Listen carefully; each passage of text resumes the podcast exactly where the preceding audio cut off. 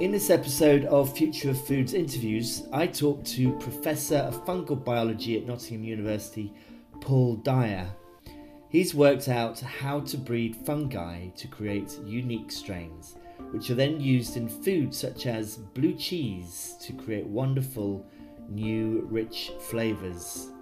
There isn't much Paul doesn't know about the weird and wonderful properties of fungi and its power to heal the world both mentally and physically.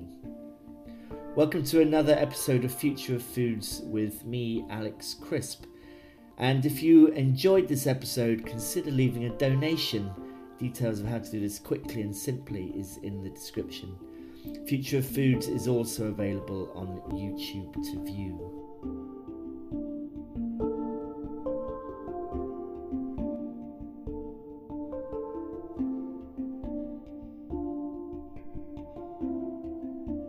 Okay, uh, hello, Paul Dyer, and um, welcome to the Future of Foods uh, interviews. Uh, you are a professor of fungal biology at the University of Nottingham, and you are also chief scientific officer um, at Myconeos, which is also based in Nottingham. And um, from what I understand, you're working on um, new fungal strains for food applications. Can you just uh, introduce yourself quickly and, um, you know, above what I've just done and kind of tell us a little bit about um, mm-hmm. your work? Yeah, yes. Thank you, Alex, for that introduction. Yes. So um, I am a fungal lover. I've been working on fungi for, um, I hate to say it, 30 years now. So I started on my PhD and then did postdoctoral research on fungi, both the good and bad fungi. And um, for the last 10 to 15 years, we've been working particularly on fungi used for food production and trying to see if we can produce better strains, so better nutrition, better performing ones. And uh, part of that work has involved looking at the sex life of fungi, believe it or not. Uh, because if you've got a sexual uh, reproducing fungus, you can use things like uh, breeding to get better strains. And one of uh, my big discoveries, which perhaps we can go into in a bit more detail as we go on, is that we managed to find a way of getting some sexually recalcitrant species that weren't very happy to do sex uh, to undergo sexual reproduction. And we've applied that to a few different fungi. And most recently, and quite exciting, we've been looking at uh, food fungi used in food production, particularly ones used for mold ripened cheeses, such as blue cheeses. And that's what led to my involvement with this uh, new university spin out company called Myconeos, because we made a discovery to make new strains of the blue cheese fungus. And this company, Myconeos, was set up to start with uh, to look at new strains of blue cheeses, but we've since broadened out a bit to look at other applications as well.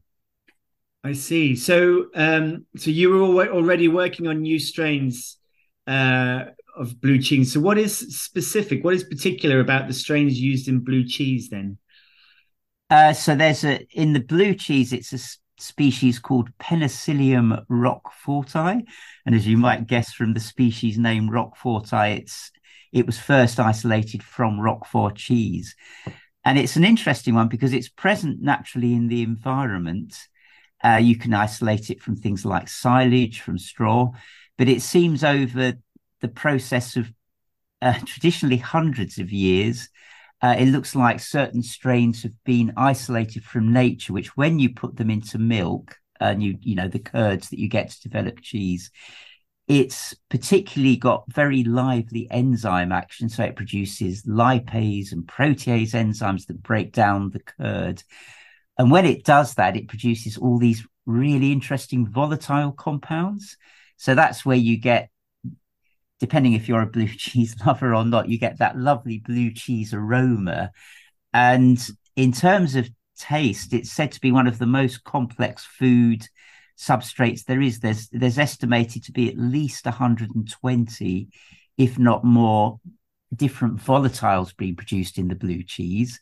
So you get first of all you get that lovely blue cheese rich flavor but as well as that you then get the the uh, enzymes breaking down the cheese. So that's why you get depending which type of blue cheese, you can either get quite a creamy one like Gorgonzola, or you get quite a crumbly one, you know, with this traditional Stilton. So it's it's the fungal strains, it's the enzymes that are being produced by the fungal strains breaking down the cheese that causes the texture of the cheese then. That that's right. So you start off with in the case of Stilton, for example, you start yeah. off with a fairly solid cheese. It's not as hard, it's not compacted, unlike, say, cheddar, which they actually put under pressure. So Stilton is produced by getting the curd, putting it into so-called hoops, which are like big wheels, and then you let the water gradually drain away. So you get a, a fairly firm cheese, but not a solid cheese. Mm. But hmm. then, in the case of Stilton, they they then you have the fungus in the cheese already, but you use wires to pierce the cheese, and that produces little oxygen columns. Yeah. And notice if you look at your blue cheese, you've got like veins going through it. Mm-hmm. And that's where the cheese has been pierced, allowing the fungus to grow. And then when the fungus is growing, it produces its enzymes, which, as I say, then both break down the cheese, but also simultaneously, unusually produce this rich variety of volatile compounds. Because obviously, other fungi will break down cheese, but you wouldn't get the rich flavors coming through.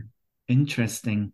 Uh, and what is also interesting is that my first job when I was, well, after being a paperboy, my first job uh, was working in the Stilton cheese factory, putting those copper spikes into the Stilton oh. cheese. Uh, Great coincidence, yes. it is. It is quite, yeah. Um, so it's the the smell of Stilton cheese is the is the enzymes breaking down the cheese. Is that that's the smell? Is it?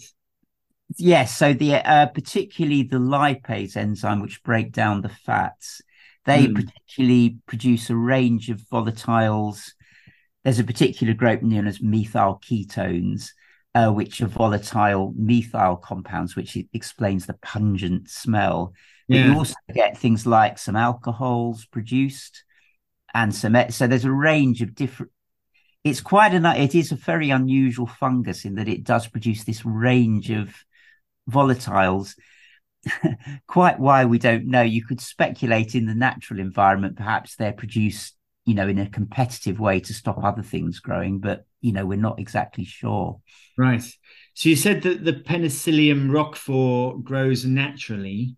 So uh so you know how is it used in other ways rather than in cheese?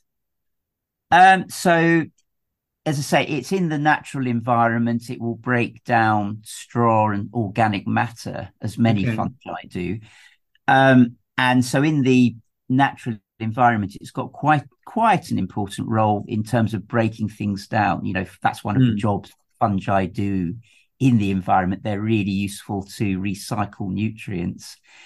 In terms of applications, Penicillium roquefort, roqueforti is primarily used for cheese production. That's where it's been used for hundreds, if not thousands of years. And just a little side story I just read a new article that came out last month where they've been looking at uh, some human sites going back, they thought they think about six to eight thousand years. And they looked at the fecal matter oh, of wow. these human sites and found Penicillium roqueforti in them. and they were speculating that even several thousand years ago, people were ingesting things made with, which is quite fascinating.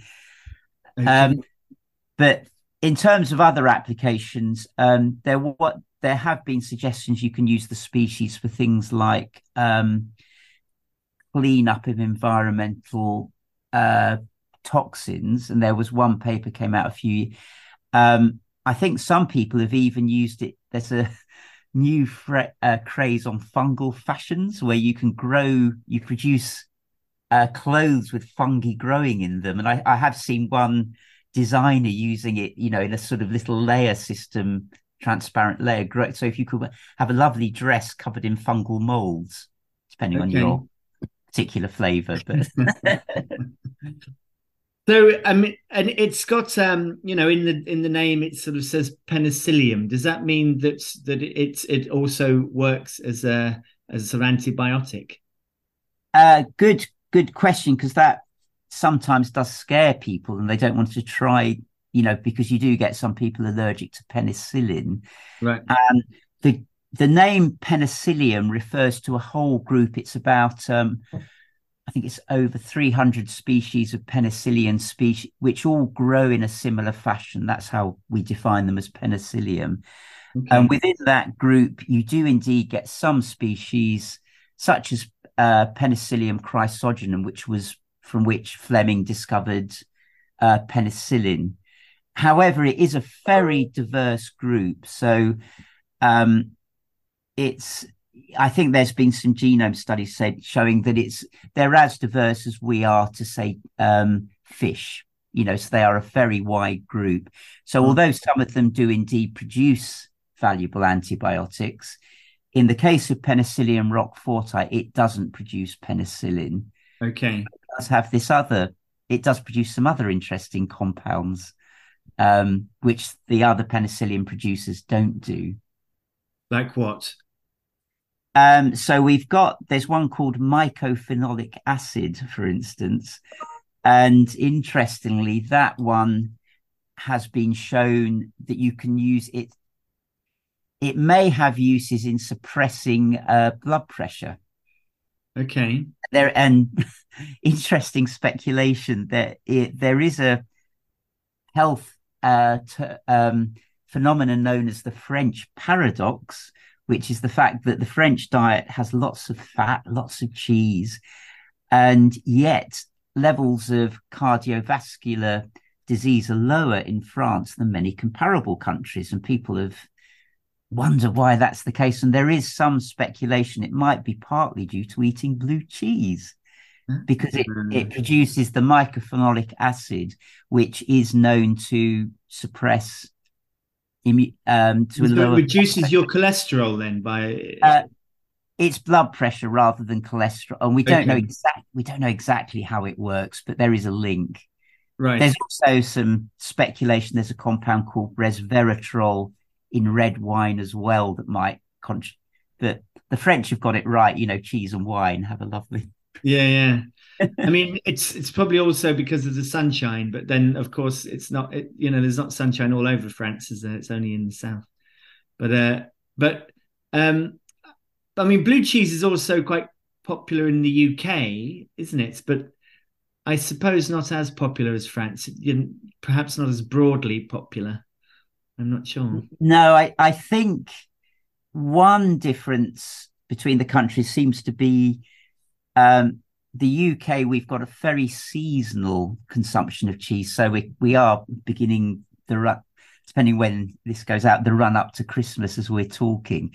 And yeah. traditionally in the UK, you know, built Stilton's something you would have at Christmas. That's you know, your big. Mm.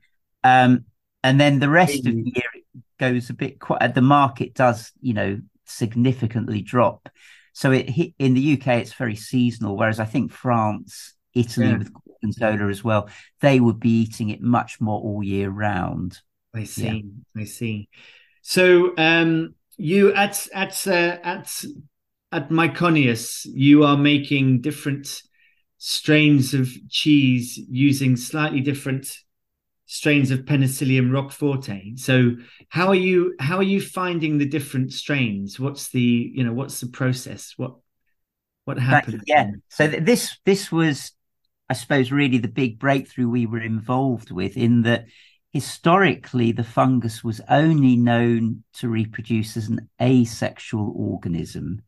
So it only produced clones of itself. So when it's right. reproducing, you got genetically identical offspring.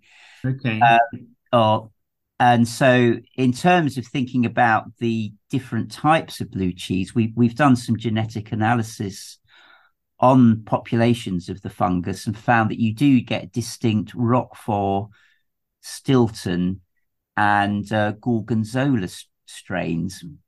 So they are genetically isolated, and when you, you're growing them, propagating them, they just re basically you just get identical copies of them when you're subculturing them. Okay. And that was the only way the species was known to reproduce. Uh, but the breakthrough we were involved in at Nottingham was that we were for the first time able to induce a sexual cycle in the fungus. So wow. we were able to get two different strains together, cross them in the lab, and uh, in the same way, you know, sex in plant, animal, microbes, whatever you're looking at, when you cross them together, you then get tremendous variation. So you think if you've got hmm. kids, mm. You think about how your kids are different from your parents. Yeah. And That's the big that...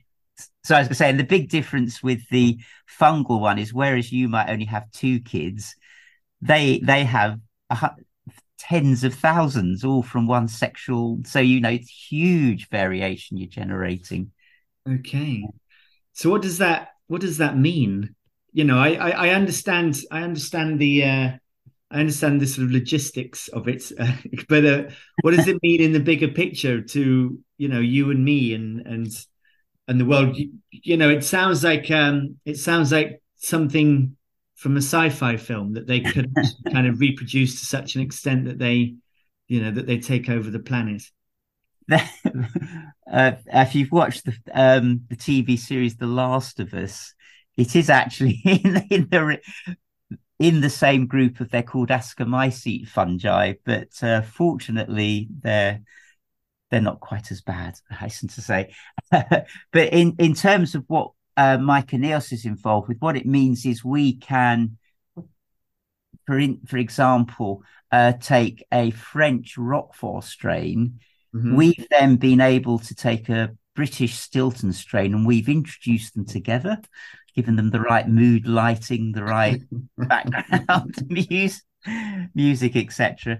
And we've then managed to get that cross. And then what we've done is we've isolated from that although that in theory you could you could keep selecting thousands we for example collected a 100 offspring from that cross and what we've then done is we've then got a um, model system where we can grow up grow them up in little mini cheeses for flavor mm. and hmm. we can then screen all of these mini cheeses for flavor and then pick up interesting new ones and what and we've done some uh, taste trials you know public people with and fascinatingly, what we've found is that when you you can also use a technique called gas chromatography to look at the volatiles they produce. So if you like, you're not just relying on your subjective human taste, you, you've got an objective way that when you look at the flavor volatiles they produce, some of them are similar to the two parents, as you'd expect.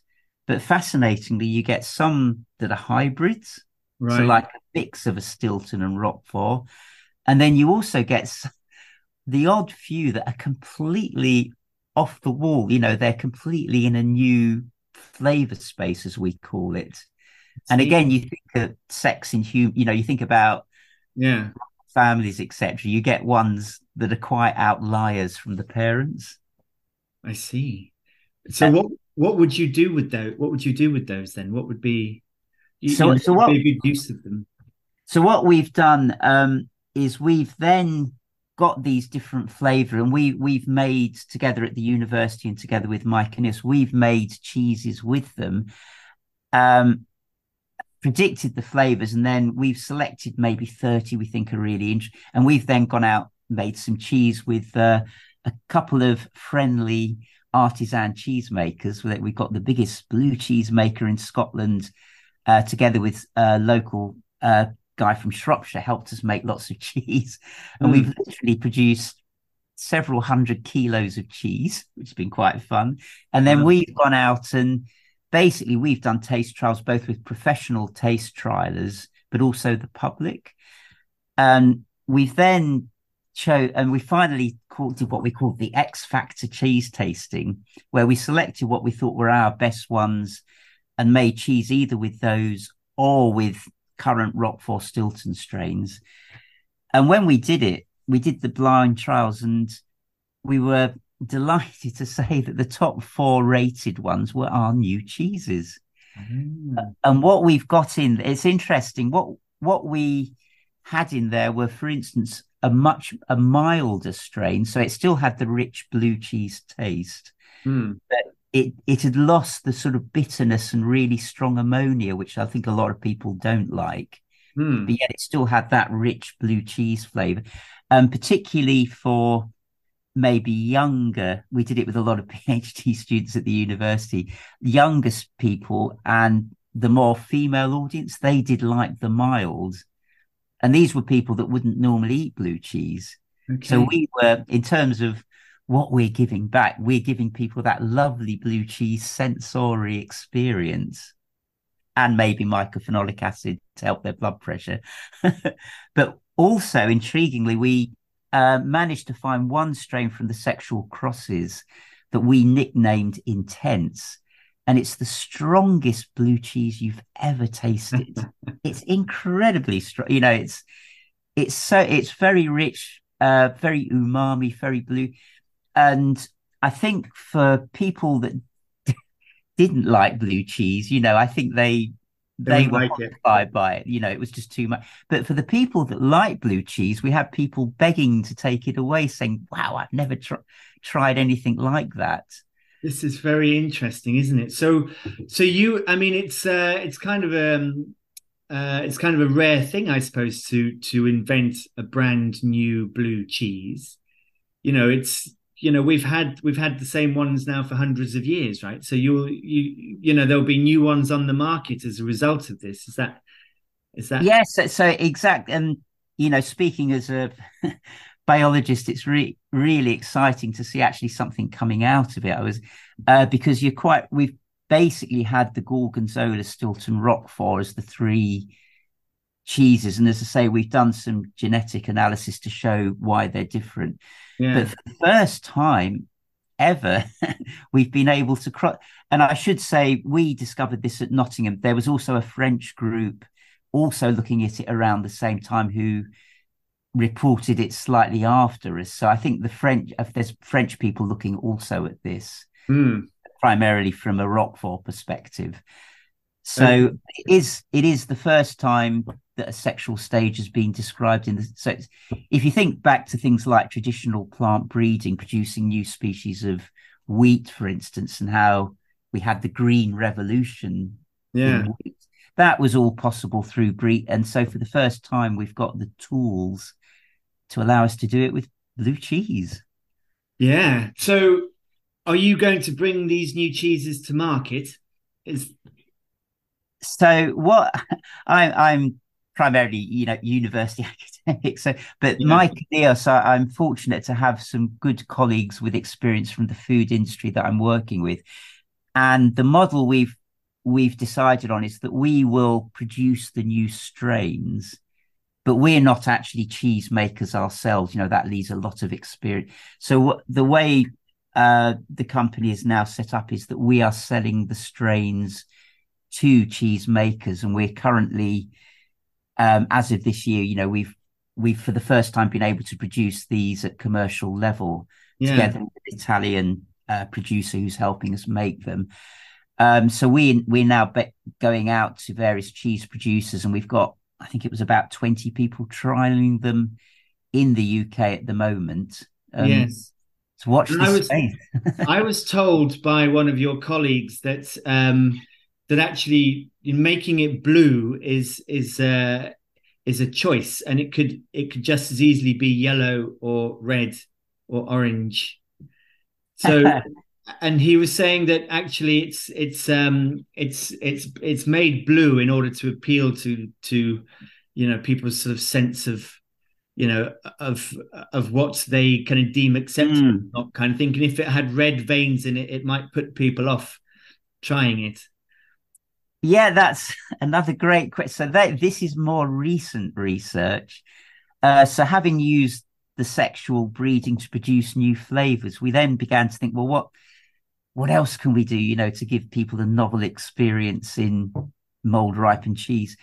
And uh, what we then did was a study of what made it blue.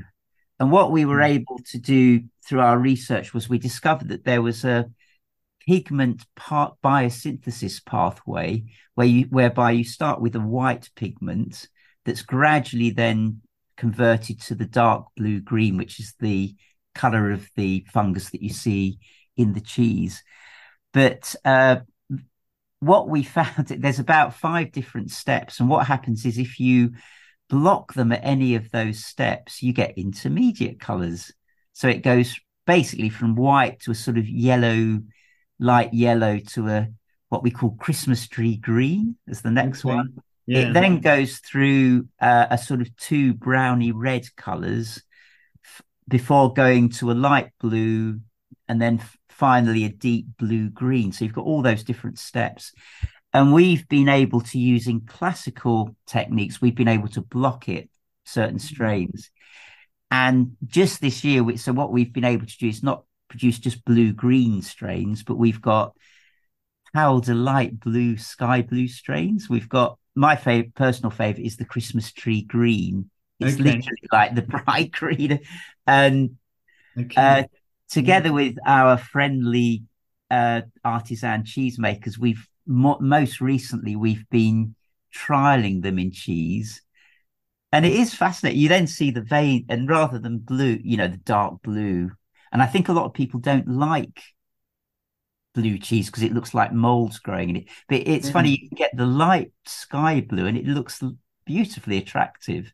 Well, and people will eat them. So yeah, I mean that's that's interesting, isn't it? I mean, if you're introducing a new cheese to the market, I think people often just think all blue cheese is the same. Um, so perhaps if you introduced it with a slightly different, um, you know, pigment, then mm. it's, it's it it could it could appeal to a whole new range of people. You know, like a new color for the new century or something. That that's right. And it, there is, it, although it's not my specialty, there's a whole load of food psychology out there to do with color and perception. Yeah. And we, in one of our tests, for example, we knew from our blind tasting of the GCMS that the, the light blue and the dark blue had the same flavor. Yes. When people ate them, the light blue they rated as mild, and the dark blue was in- interesting. Which is it? And yeah, as I say, I, as a biologist, it's very, I very rewarding for me because people then like the light blue who wouldn't eat blue. So I, you know, it's a pleasure to see them enjoying a fungal product. Because yes. as I say, I'm, I'm a fungal lover. You know, I want to. I'm a fungal lover as well. Um, I want to. Has there been any? Uh, have you? Uh, clearly, you need to sort of patent your production methods and and your and your mm. new cheeses. Is is that something? If you have if you have a thousand strains that come out of um, you know out of your kind of sexual reproduction, mm. do you have to sort of trademark and patent each one of those? That yes. So as as the patent law stands, uh, in terms of microbiology, you can patent strains, mm. but it's difficult to patent the, the sexual process because that is previously published scientific uh, public work. So mm. we um, patent. So, for example, from our hundred, well, several hundred starting strains, we've managed to narrow it down to four strains: the mild, the intense one I was mentioning. We've also got what we call the classic and the artisan strains. Okay. Um, we we've patented the use of those strains for dairy and food applications. So are these the only four that you've sent out to people then? Uh, those were our top four, yeah. and those are the ones that Mike and Myconeos is initially selling. But I think the pl- the plan is we're then going to go on to produce some more strains do what we call some second generation cross so taking these and then sexually crossing them. Yeah. So if you like thinking about something like wheat you know that's gone through centuries of selective breeding. We've yeah. only just started so we've you know we've got plenty to keep us busy to i mean you know there's there's such a, a an, an immensely interesting uh uh, potential around um, uh, you know um, you know mixing mixing the strains together what's the kind of you know what's the scientific term for that um, mixing together? What is re, it? Re, recombination. Recombination. yes. Yeah. So what you know, because you know there are sort of mushrooms and fungi out there that have incredible uh, kind of properties, right? That kind of produce Mm. that, that are that are you know you know kind of anti-cancerous you know and anti-cast and and uh, ones that, that can break down toxins like you've already mentioned and, Mm. and um you know clear up oil spills and and and uh and and break down plastics and things like that Mm. so um if you were if you were able to sort of take these fungi and um uh and recombine them um i mean perhaps the sort of possibilities are endless i'd imagine It, it is really exciting. I mean, there are some restrictions. So different species are particularly good at certain things. So, for instance, the ones that break down some of the environmental products are, say, di- like a diff- likely to be different from the ones we use for food production. yes But no matter which species you can do, if you can find a sexual cycle in them, you can then use that for strain improvement. So, one classic bit of work I was involved with uh, 10 years ago now was looking at the penicillin producing species, for example. And we were able to, again, together with the German group, um, were able to sex, get sex in that for the first time. And by doing that, we were able to develop strains that didn't produce an unwanted side product, but had boosted levels of penicillin production. okay So we um, and a topical one that um, we're particularly interested in at the moment is the production of alternative proteins. Ah, So, uh, so fungi are a wonderful sort potential source of alternative proteins. You know, given uh, uh, problems with meat production, yes and so there are things like the Quorn fungus. That's a wonderful one, and also, uh, for instance, the fungus rhizopus that's used for tempeh production. So, what we're hoping to do is to try and apply some of these techniques to see if we can use these fungi as improved sources of alternative proteins that would be really exciting to do. Interesting i've i've just i've just launched i've just launched a podcast today which was um uh which was with the ceo and founder of a company called Libre foods do you Okay. you know them Um, it to be honest, it rings a bell. Okay well they're based yeah well they're based in barcelona and they they make some meat alternatives Oh yes, yes, no, yes. That so they have a bacon product that's out at the Yeah. moment, and it's sort of a B two B company, and they're launching a Mm. chicken product. So, so yes, there's a lot of it, and also in regards to sort of cultivated meat, as uh, you know, using it as a hybrid, because you know the kind of cultivated meat itself is is is very expensive to produce. Mm. So, um, you know, kind of fusing the two together is clearly going to be big business going forward.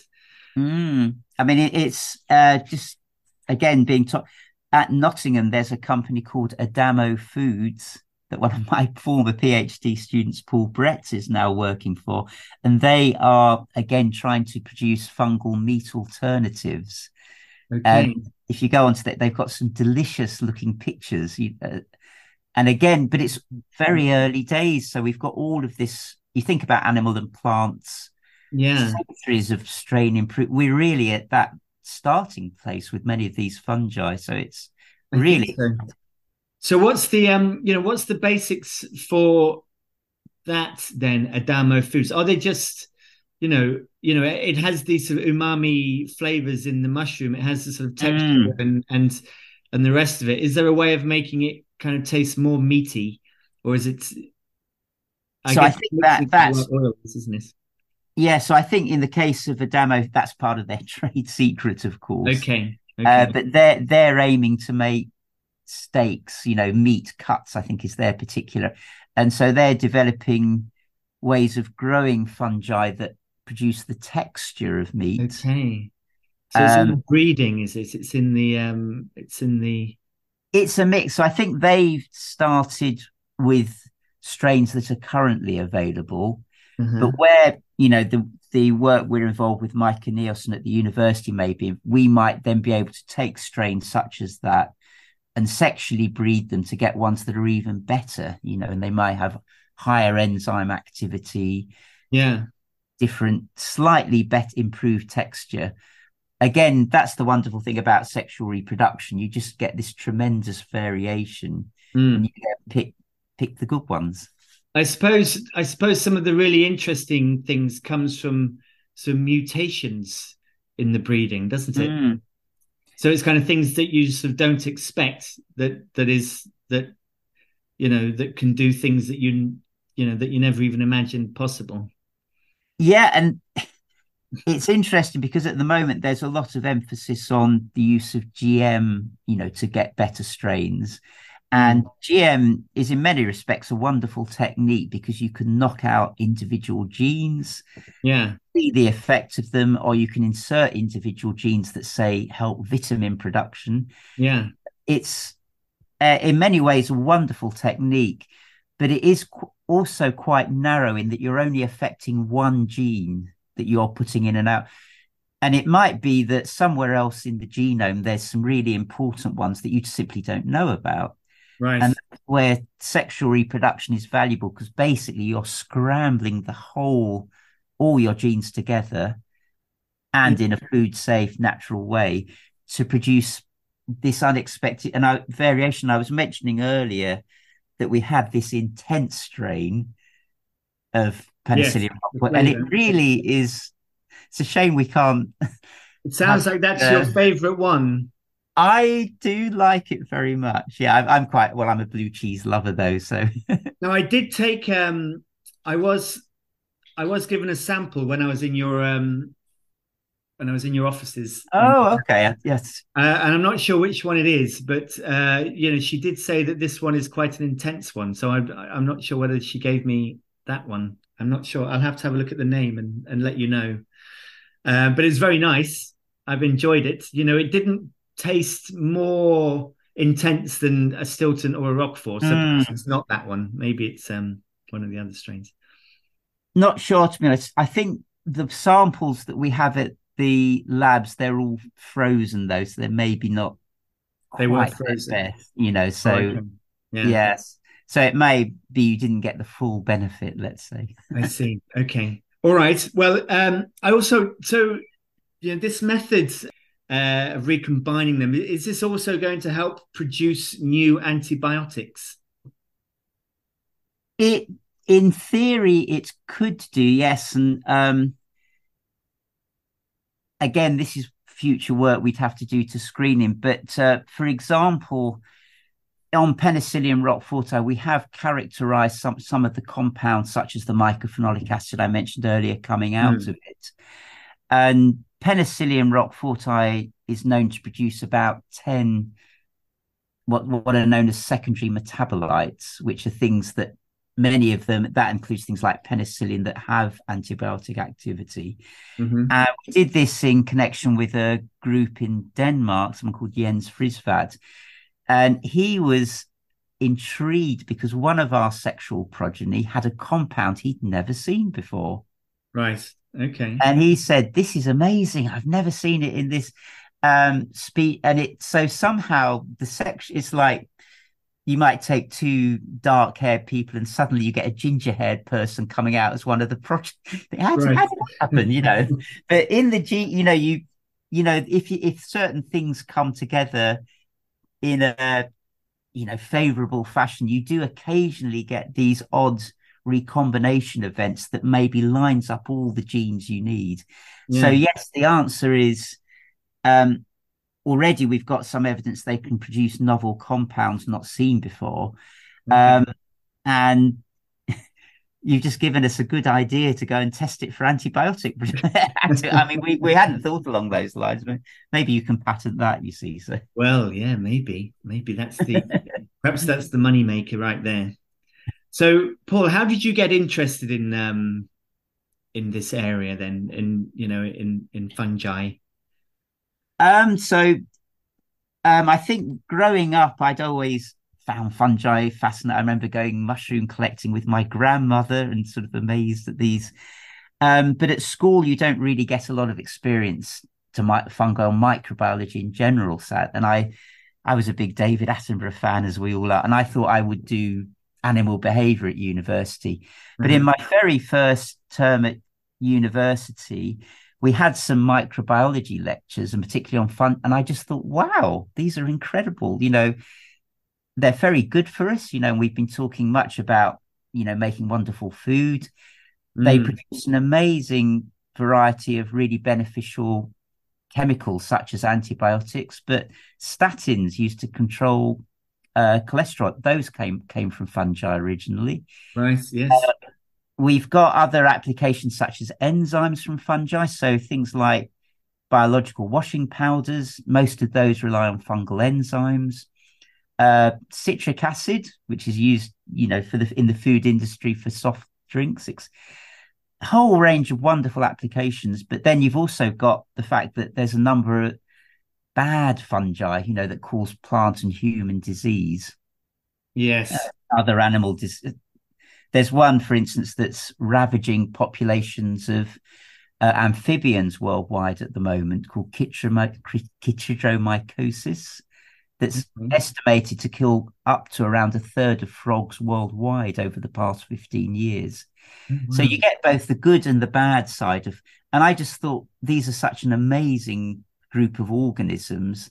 Yeah. And I and also at a practical level, I was fascinated that you could just take a little bit of fungus, put it on a petri dish, and it would grow. You know, you could see this lovely little colony, and some of them you get um, some quite spectacular colors then. And also, I must admit, I like eating wild mushrooms, so I go foraying for one.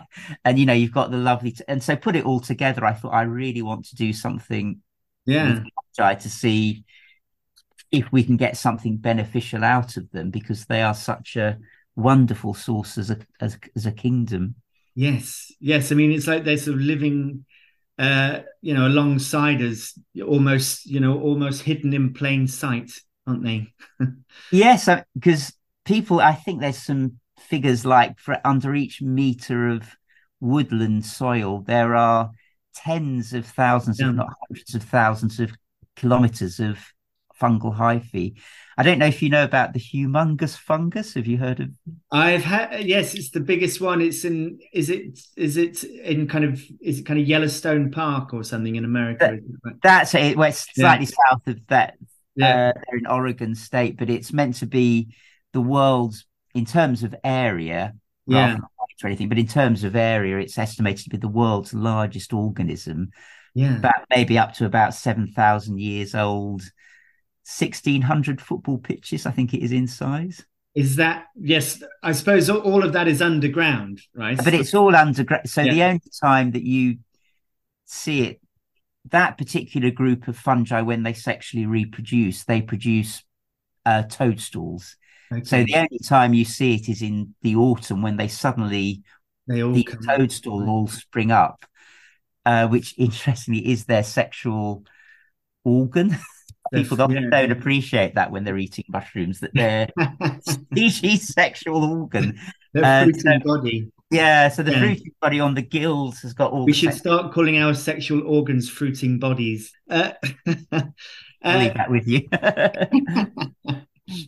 Yes. Um, I okay. One last question. I mean, I had uh, you know when I was uh, when I was young, I used to go and pick uh, the field mushrooms as well. Like mm-hmm. you, I used to sell them to the Chinese restaurants in Bingham when I was a kid. Oh, very enterprising. Yes. In those days, in those days, it was it was all right to do that sort of thing. I suspect it's not now. Um, so my last question is: What do you? What is the most exciting thing about um, fungi or fungi that you either have learned or that you you hope is possible in the future? Is there oh, is there oh. something? That's a good question. Um, I well, there, there's so many good things about them. I'm almost spoiled for choice. Is the problem? Um, yeah. But I I think one just going back to something I've, I suppose I've already checked covered a little bit was the alt protein work. Uh-huh. um, I think that you know, looking forward, you know, mankind, humankind, the amount of meat we're consuming, etc. Mm. Um, I think we can't go on eating that much meat. You know, it's just no. a environmental thing. It's non non-sustainable. Absolutely. Yes. So we do, we do need like a next generation version of this, and it's almost like sci-fi. But if you could imagine a new fungus thing, you know, that's eating waste compounds like waste straw, waste product. And Quorn is already a little bit like that. You know, it's only got a tenth of the carbon footprint of traditional meat. Uh-huh. Uh, so we're in uh, contact with both people at the University of Nottingham and uh, Myconeos. We're trying to sort of conjure up at the moment a new alt protein future for fungi, where we're going to be not only using fungi, you know, so some people might be eating cultivated meats as you know, it's a complementary thing. But I yeah. think the fungal kingdom, you know, we were even talking about a mixture of uh, cultivated meat with fungi producing the texture for them. So you've yeah. got cultivated meat cells growing on a fungal scaffold. Yeah, I've heard that. Fascinating, could be quite fascinating. So I think you know it's really exciting potential for humankind what the fungi could do. Um, and I in think, return, uh, we get think, their lovely fruiting bodies. yeah, I think the I think the palates of uh, of of um, uh, of the public would would be more open to eating, uh, you know, kind of fungi meat than it perhaps is eating cultivated meat at the moment. You know, mm. I suppose I suppose kind of fungi is, is more familiar to them than than you know than the idea of growing meat in a vat. So it might be it might be an easier sell. Is my point.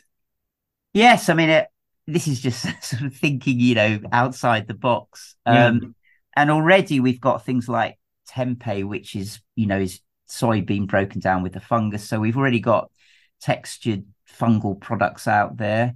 Yeah, it might be that we can grow it on other plant waste to get some quite novel flavors.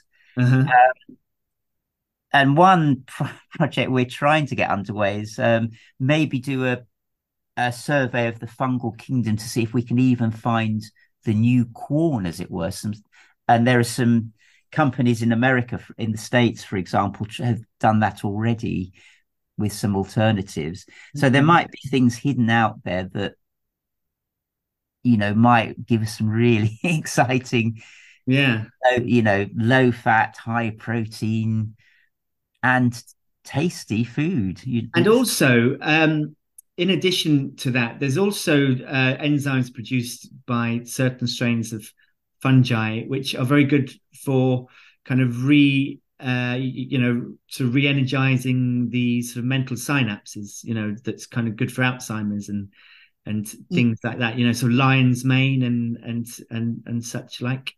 Yes. um, fascinatingly, uh, um, I, I imagine you might be familiar with psilocybe mushrooms or magic I'm mushrooms. Familiar. I, won't, I won't ask how familiar. You better not ask me that question. I'm either. not going to. No. um, but over the past few years, there's been a number of reports that you can use psilocybin, so the active extract, uh, to treat a number of mental health conditions. And there's yes. a big research group led by an ex-government minister in London who've been promoting this very much. And it seems that the psilocybin produces longer term, more stable control than do the traditional drugs that are used to use it. So again, we've got mm. fun- fungi producing a really interesting metabolite. Um, the another interesting um, there was a thing called ergotism. I don't know yeah. if you've uh, know what the ergot is. That's the that's the bit from the LSD, isn't it? That's right. So that's that again is a fungal product, okay. and it was one that used, uh, and it still does infect cereal crops, particularly things like rye, naturally. Yeah. So going back to the Middle Ages, it's thought that, um, and that it was nicknamed St Anthony's fire, and it's mm. you know people were said to be mad or witches because they were hallucinating, raving. But it it there's fairly good evidence now it was due to the presence of the ergot yeah. rye. Um, and in fact, this is leading me to remember one. As I say, I'm very interested in sexual reproduction in fungi, and one of the other projects we've got is looking at sexual hormones that fungi produce. Uh-huh. Um, and it looks like these are really key modulators for triggering fungal sex. So we may yet have the new fungal Viagra if we. and, uh, so uh, that again is watch this space. So this is on ongoing research. And that's going to be using sort of ergot and psilocybin, or is that not? Or is that not? That's not. Um, not no, this would. Um, they are secondary comp, so they're different compounds. Those okay. ones. Uh, but when fungi fungi undergo sexual reproduction, uh, we've got evident, growing evidence now that they produce hormonal compounds that mediate the fungi coming together and then mediate the production of the fruiting bodies. Okay. and also, intriguingly, at the same point, they switch off asexual reproduction.